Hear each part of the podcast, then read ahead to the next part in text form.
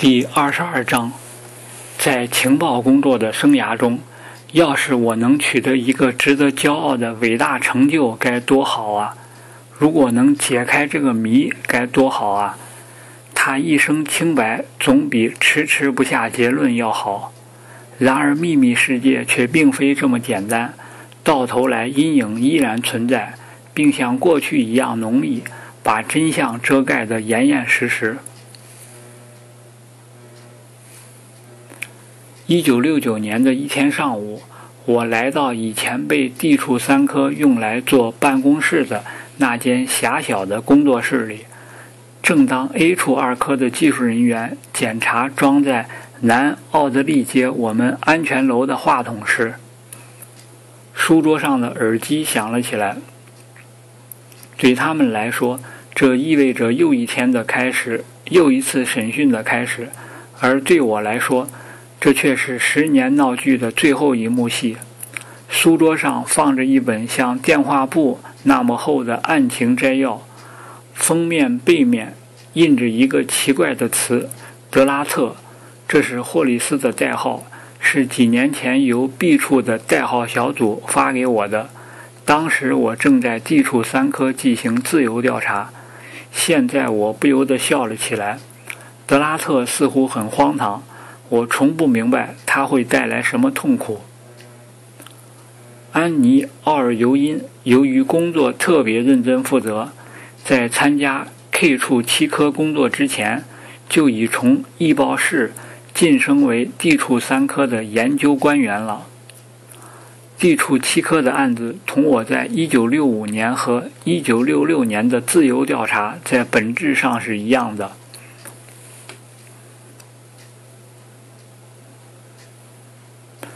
甚至更为详细。他们查阅了霍利斯的履历，并向他在牛津大学的同龄人进行了巡查和跟踪。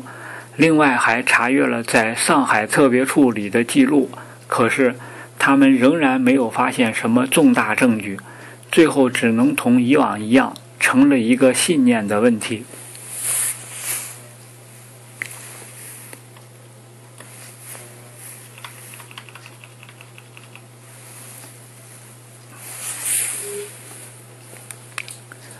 审讯前几天，我们向霍利斯发了一封白色信件，请他到办公室来一趟。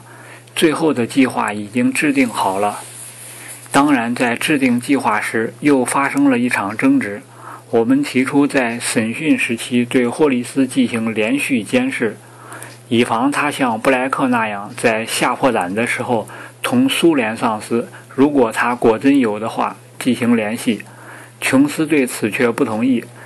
他没说什么理由，但从他的脸上可以看出，他已下定了决心。甚至连汉利也为这件事辩护。他指着福琼斯的鼻子说：“他在这件事上不会被宽恕的。”福琼斯认为批准审讯已经是最大的让步了，而且这是他违心强加在前任局长身上的最后一个耻辱了。约翰戴受命主持审讯，安妮·奥尔尤因和我则监听审讯实况，并及时提供分析。福琼斯知道他对这件事管得太多了，但又不能做出公平的选择。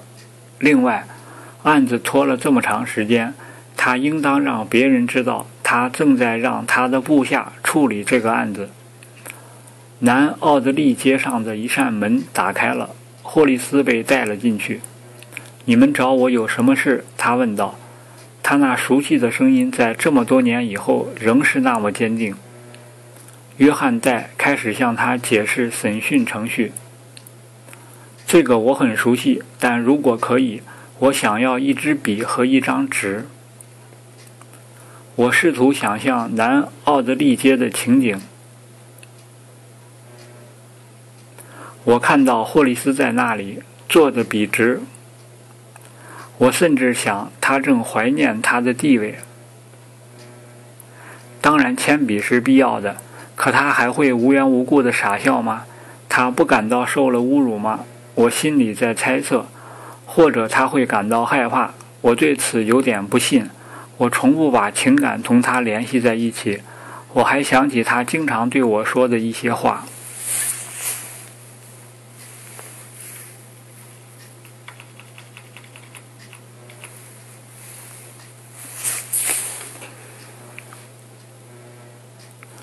彼得，你对这件事太动感情了。我尽量控制住自己的激动。约翰在开始汇报霍利斯工作经历和早期生活中的日常细节。霍利斯知道这套程序，他想抢在汇报之前说话。如果你不介意，我们稍慢一些。约翰在说。霍利斯有点恼火。如果你们不介意，我想说，这的确有点枯燥。在我的履历表上，你们都能看到这些情况。但约翰在没有被他吓倒。如果你不介意，我想我们最好按程序来。霍利斯简要地陈述了他的经历。他说他离家出走是因为他明白他不信宗教，并声称牛津也不是避风港。同样会使他想起他的宗教背景。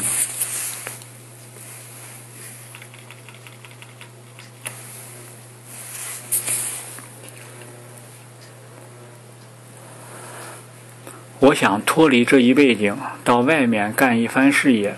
我唯一的野心就是玩高尔夫球。可是我早在牛津时就意识到，在高尔夫球这行里，我不会有什么起色。所以我决定去四处旅游。远东深深地吸引着他。原先他想同朋友莫里斯·理查森一起去，但后来这个计划落空了。回想起来，霍里斯说他还是高兴的，因为他与理查森之间没有什么共同的情趣，不可能成为一对好旅伴。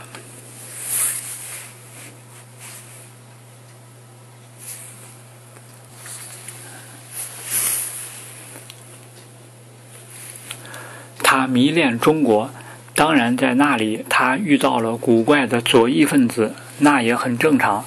大家都知道埃格尼斯·史莫特莱是左翼分子，在牛津也一样。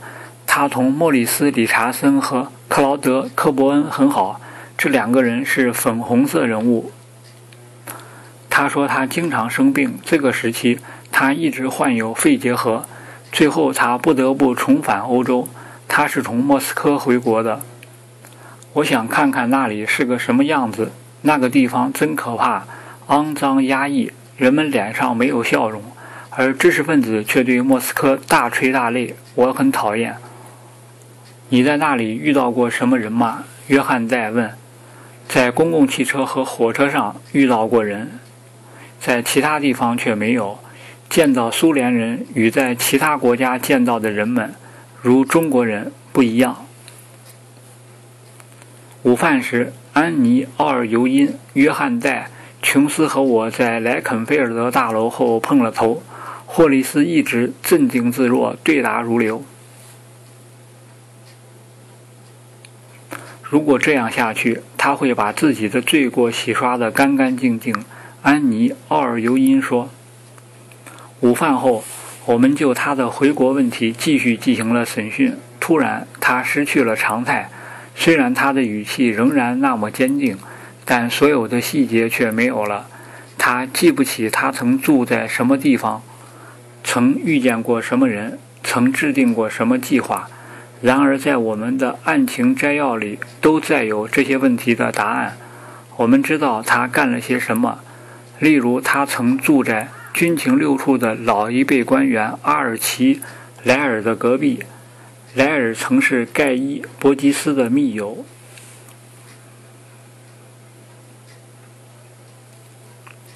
他俩肯定见过多次。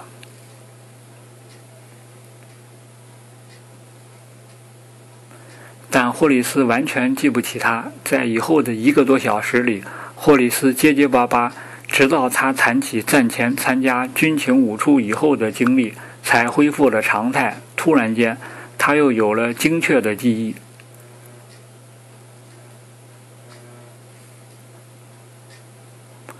那天晚上，审讯小组又在牛津和剑桥俱乐部碰了头。对白天的审讯进行了一番激烈的争论。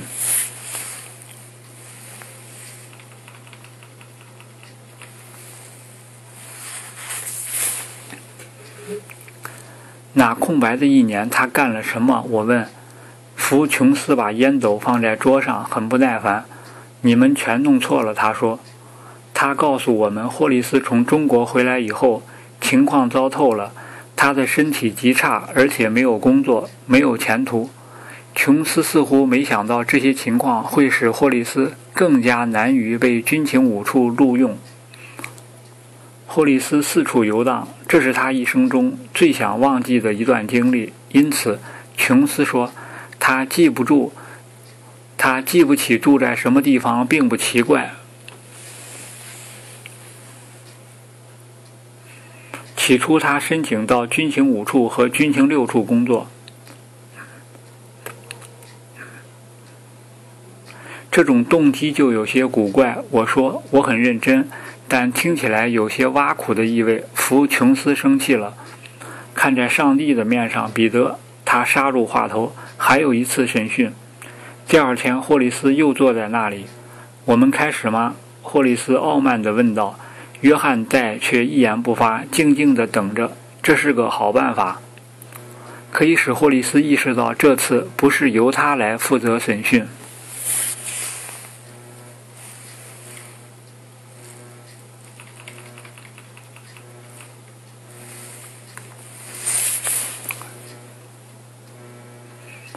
戴开始用另一种方式进行审讯。我还要问问你有关克劳德·科伯恩的档案。这个问题曾在头一天上午提过。霍利斯主动谈了他在牛津时同科伯恩的友谊。我们问他为什么不在科伯恩的档案里提及这一事实。按规定，任何一位军情五处的官员在处理朋友档案时都应该这样做。霍利斯避实就虚地回答道：“当时并没有明确要求，非要在档案上记录私人友谊不可。这的确是一句谎言，虽然只是小小的一句说话，但毕竟是句谎言。案情摘要里的一个完整附件证明。”在战前，军情五处记录友谊的事非常普遍，而霍利斯肯定是知道这一规定的。霍戴开始对霍利斯前一天的回答进行质问。霍利斯为什么要说谎？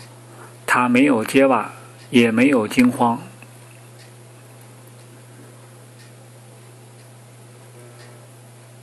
他稍稍停顿了一下。便发现了自己的错误。是的，他承认还有一个原因。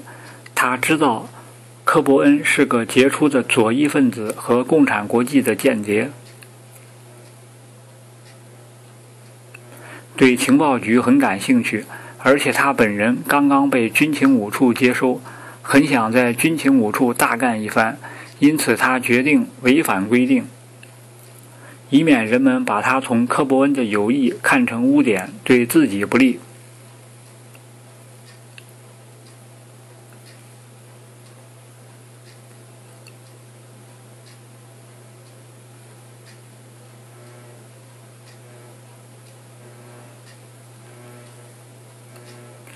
我敢肯定，也不是只有我一个人违反过这条规定。同其他朋友的关系怎样？在步步紧逼，同菲尔比的关系怎样？是不是很好？其实并不很好，他酒喝的太多。我们只是在工作上关系不错，并没有别的。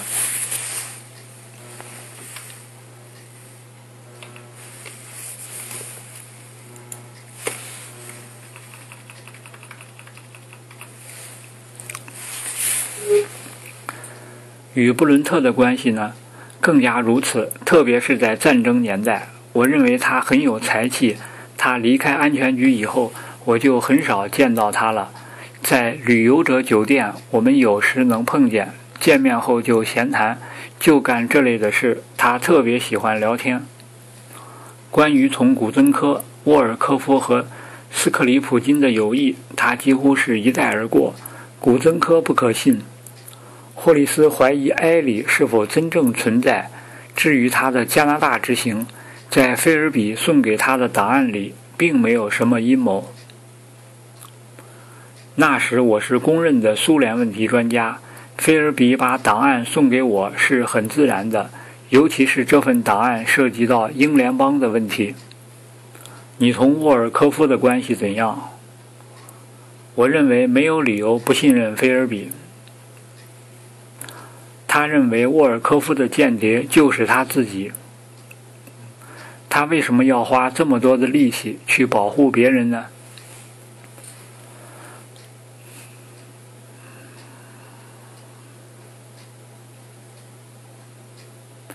只有一次，这位老局长的描述上出现了漏洞，那是在约翰戴开始盘问他在六十年代初的事件的时候。再向他问起解雇阿瑟·马丁的事，他的声音沙哑起来。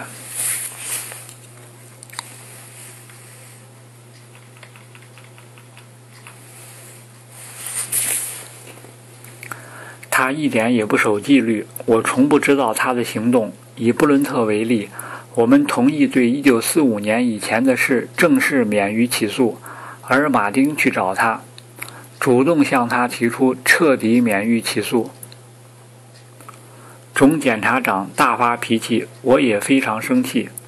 我们无法控制他，他和赖特正在忙活着建立一个享有特权的盖世太保。我们必须采取措施阻止他们。我从不后悔。我想在当时这种做法完全正确，无可非议。如果有话可说，那就是我们早就应当这么干了。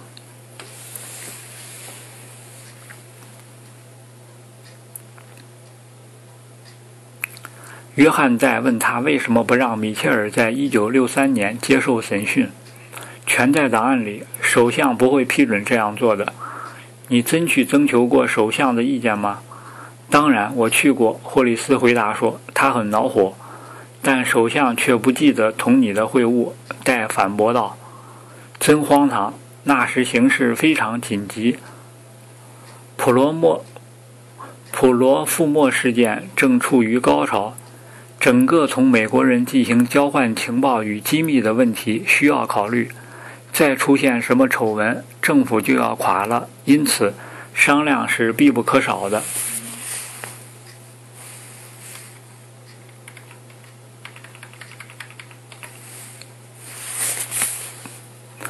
这全是与假想对手做的拳击练习，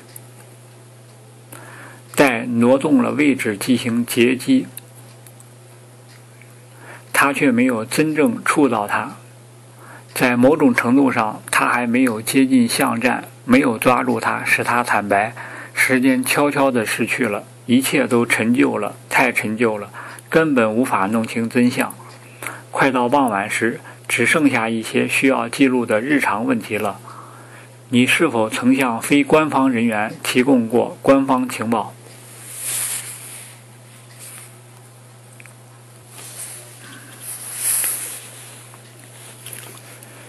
没有，霍利斯肯定的答道：“有没有人暗地里来找你去传递情报？从来没有。”霍利斯站起来时，椅子发出了吱吱的声音。他说了声再见，然后回萨默塞特，到他的家乡去玩高尔夫球了。他悄悄地离开了审讯室。没有一个人知道，就像他进来的时候一样。他真是个琢磨不透的人，表面上严肃正经，但却一肚子男盗女娼。他是一个极不安全可靠的独裁者。那天晚上，福琼斯同我们在牛津和剑桥俱乐部又见了面。饭桌上笼罩着绝望的气氛。我们知道没有把这案子办好。但同时，我们也坚信这件案子的疑点甚多，不能就此搁下。福琼斯沉默不语，他感到审讯证明了他对霍利斯的忠诚。我希望我们能投入其他工作了，他说。这件案子的审理工作又一次停下来了。但对霍利斯的审讯无法弥补那些相信内部有间谍和那些持怀疑态度的人如琼斯之间的隔阂。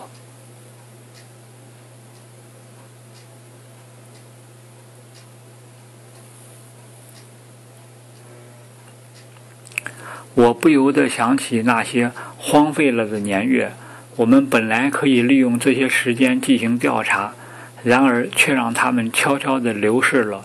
在这些岁月里，档案积满了灰尘，报告没有人阅批，一种无名的恐惧阻止了我们进一步探求真相。现在只有一个机会可以突破，获得一名反叛分子，或者破获一件密码。才能帮助我们解决这个案子。失败的绝望情绪在我身上萦绕不去，失败、懊恼、希望解脱并忘掉这一切。回想起来，那天晚上我乘车回埃塞克斯时就已经退休了，以后充其量不过是办个手续而已。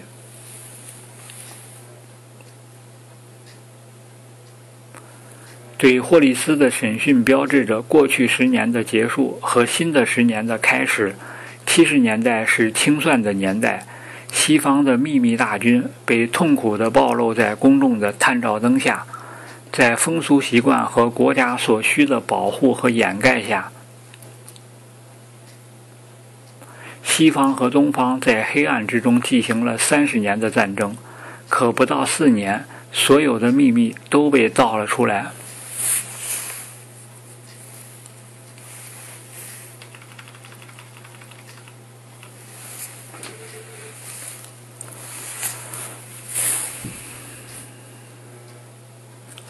令人可笑的是，军情五处在七十年代初期曾有过一个很好的开端。我们终于获得了一名叛逃分子，我们相信他，他叫奥列格·利埃林，是军情五处的两名最棒的官员把他招募过来的。这两名官员，一名是初帅的约克郡人，叫哈里·沃顿；另一名是军情六处的前秘密情报官托尼·布鲁克斯。此人勇气过人，曾同妻子一起在法国工作，而且没有暴露。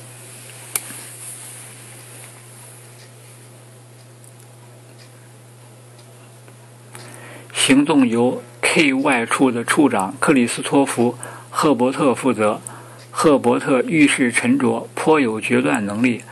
当时利埃林正在同一个姑娘相好。在沃顿和布鲁克斯同他联系时，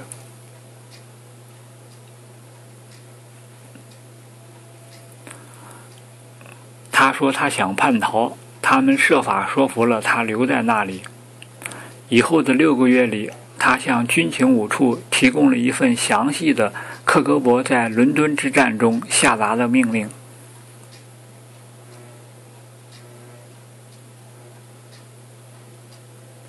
他不过是一个受颠覆处控制的低级克格勃官员，但克格勃这台机器上的任何一口一点缺口，对我们都是非常宝贵的。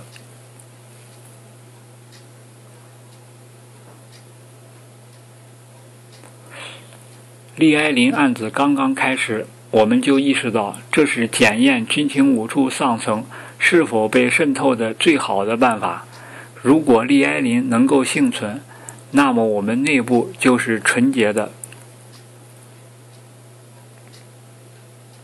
至少在1966年到1976年这段时间内，我们没有苏联人干预我们行动的证据。我们现在有武装间谍案以及。利埃林案件和驱逐一百零五名苏联外交官案件，后面两件案子至少已经办了半年，直到一九六五年底，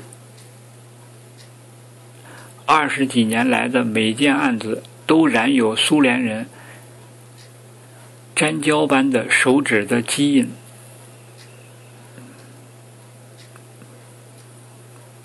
我们应当注意，霍里斯是在1965年退休的。这一秘密只有十个人知道，其中只有外交部常务大臣丹尼斯·格林希尔不是军情五处的。格林希尔是军情五处的好朋友，我同他有着密切的交往。他也曾在毕西普的斯托特福德学院读过书。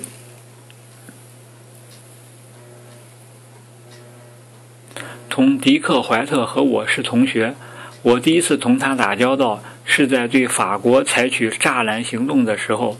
但当我接管地处三科时，我们之间的交往日益频繁。我定期向他的外高级外交官汇报治安情况。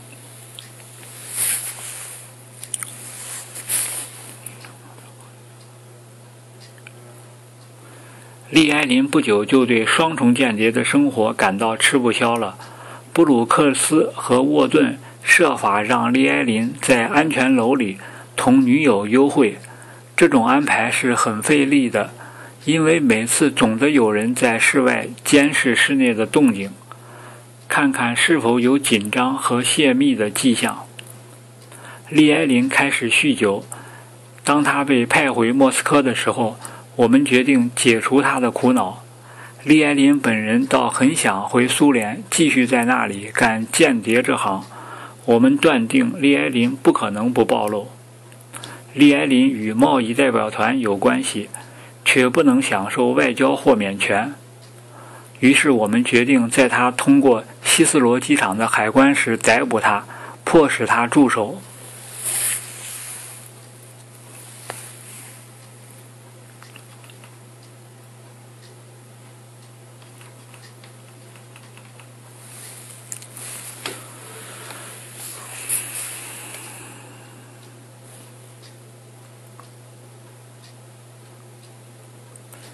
我们的计划很快就落空了。一九七零年二月的那个星期，我住在伦敦。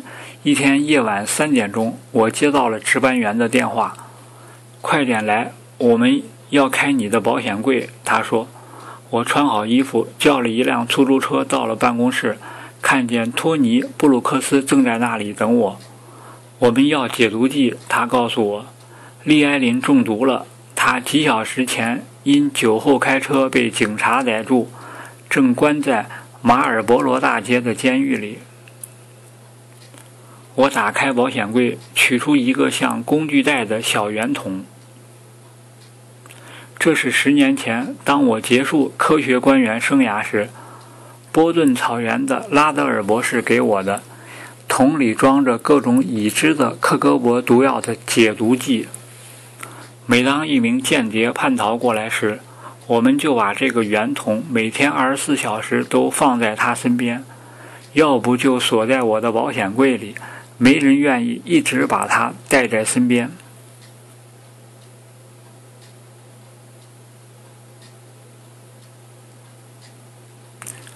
我很快向布鲁克斯描述了神经中毒和物品中毒的基本症状。并告诉他怎样使用解毒剂。他立即奔到监狱看守利埃林，而我则把特别处的副处长从床上叫起来，要他警戒马尔伯罗大街，并在他们的地窖里查验那个醉汉的身份。同时，军情五处的法律处向内务部大臣和总检察长申请正式对利埃林的酗酒罪免于起诉。军情五处解释说，如果让他公开出庭受审，就有被暗杀的危险。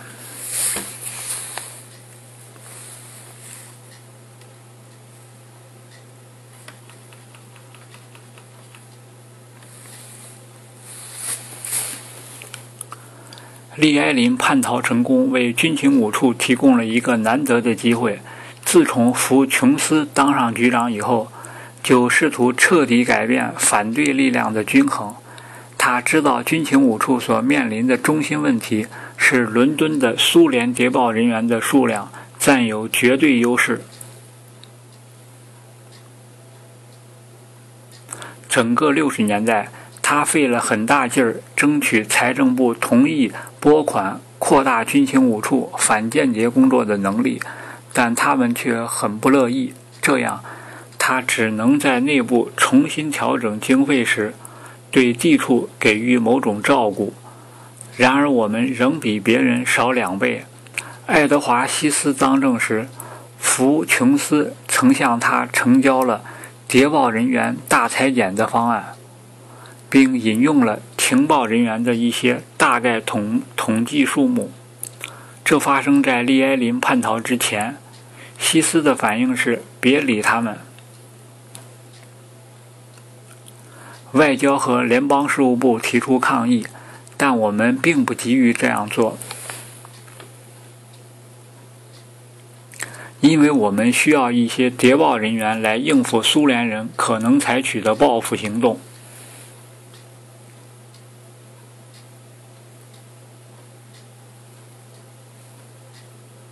最后，我们同外交和联邦事务部终于在一九七一年三月达成了协议。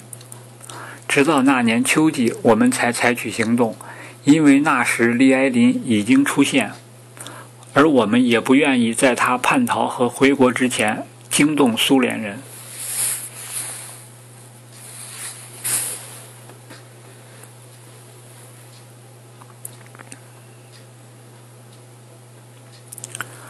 在利埃林的坦白中，他认出几十个正在以外交官身份做掩护的克格勃官员。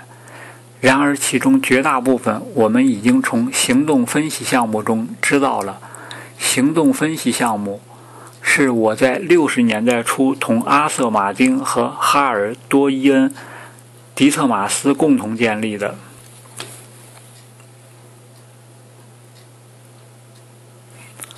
估算克格勃的力量是一件经常的事，关键在于应对敌人情报工作的威胁，做出理智的判断。在我负责地处三科的时候，我曾根据维诺纳资料对1945年的苏联力量做了一系列的分析。虽然我们只破译了很小一部分通讯。但通信总部估计出，在英国活动的间谍总数在一百五十个到三百个之间。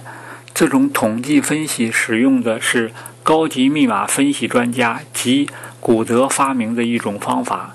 到了六十年代，通过对维诺纳的初步分析和把叛逃者如布伦特和凯恩·克罗斯所提供的情报同我们自己的护照记录进行对比。我们相信，在1945年，伦敦有45到50名苏联谍报人员，其中大约25人是指挥人员。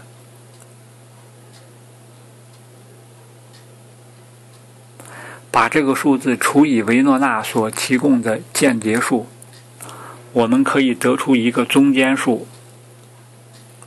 即每个指挥人员控制八到九名谍报人员，这恰巧同一周维诺纳通讯所指出的情报正好吻合。那周的维诺纳表明，克罗托夫指挥着八名间谍。